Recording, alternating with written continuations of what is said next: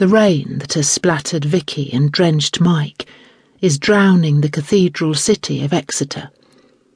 Fat raindrops running down the hills and sloshing the pavements, impervious to the brimming drains. Claire Trelawney is spending a lacklustre morning at the checkout of the local Eadens, reaping the benefits of the downpour. The store is less crowded than usual, though time drags just as slowly. She gives a mother with a small baby a quick beam as she begins to load up the conveyor belt, but most of the smiles she bestows are wan.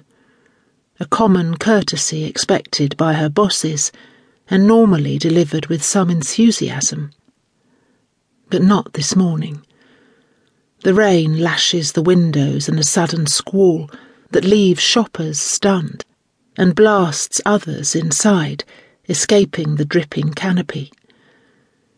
I'm going to get soaked, thinks Claire, taking in her regulation black trousers, which chill her thighs when drenched, and her cheap slip on shoes already sodden. She tries to rally herself, but is half hearted. What is there to smile about in a provincial superstore on an overcast mid February morning? She begins to scan the items, the scanner beeping with monotonous regularity. Nappies beep, wipes beep, milk beep, butter beep, dairy milk chocolate beep, beep, beep. On special offer. The mother gives a guilty grin. She must have displayed some emotion. You can tell a lot about people from their shopping. You don't just root out the bulimics or the alcoholics, but the obsessives, the ones who stick rigidly to their lists, the ones who never cook and the ones who cook perpetually. Take this mother. Now her haul is getting more interesting. Perhaps she was wrong to judge her over her kilo plus of dairy milk for here are organic eggs, icing sugar, caster sugar, mascarpone, cream cheese, vanilla essence. The expensive stuff in its tasteful brown bottle, not the extract. Digestive biscuits. Making a New York cheesecake? The question is involuntary. Claire lowers her head in embarrassment and goes back to the scanning. Self raising flour beep, raisins beep, carrots beep, courgettes beep. Both organic. Yes. The mother smiles, and her voice is educated but friendly. However did you guess? I could recite the recipe, thinks Claire. Not that I can afford the ingredients to make it, or not unless they're up to their best before date, and I can scrounge them from the staff room. Is she doing Nigella's version? She wonders.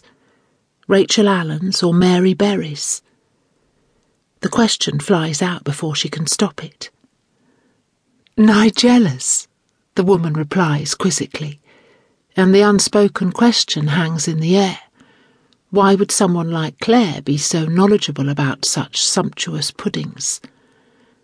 Do you like to cook? The woman continues but Claire has spotted Margaret, the checkout supervisor, watching her.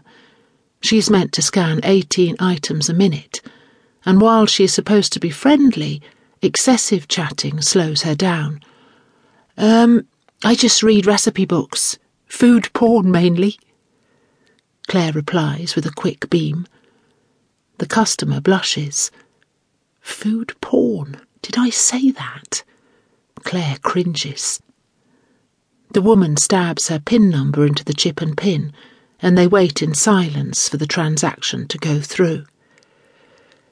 Well, bye then, the customer manages.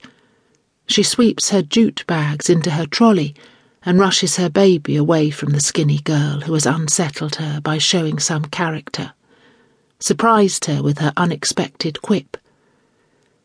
It's true, though. I do read recipe books thinks Claire defensively. And watch reruns of Saturday Kitchen, and The Great British Bake Off, and MasterChef.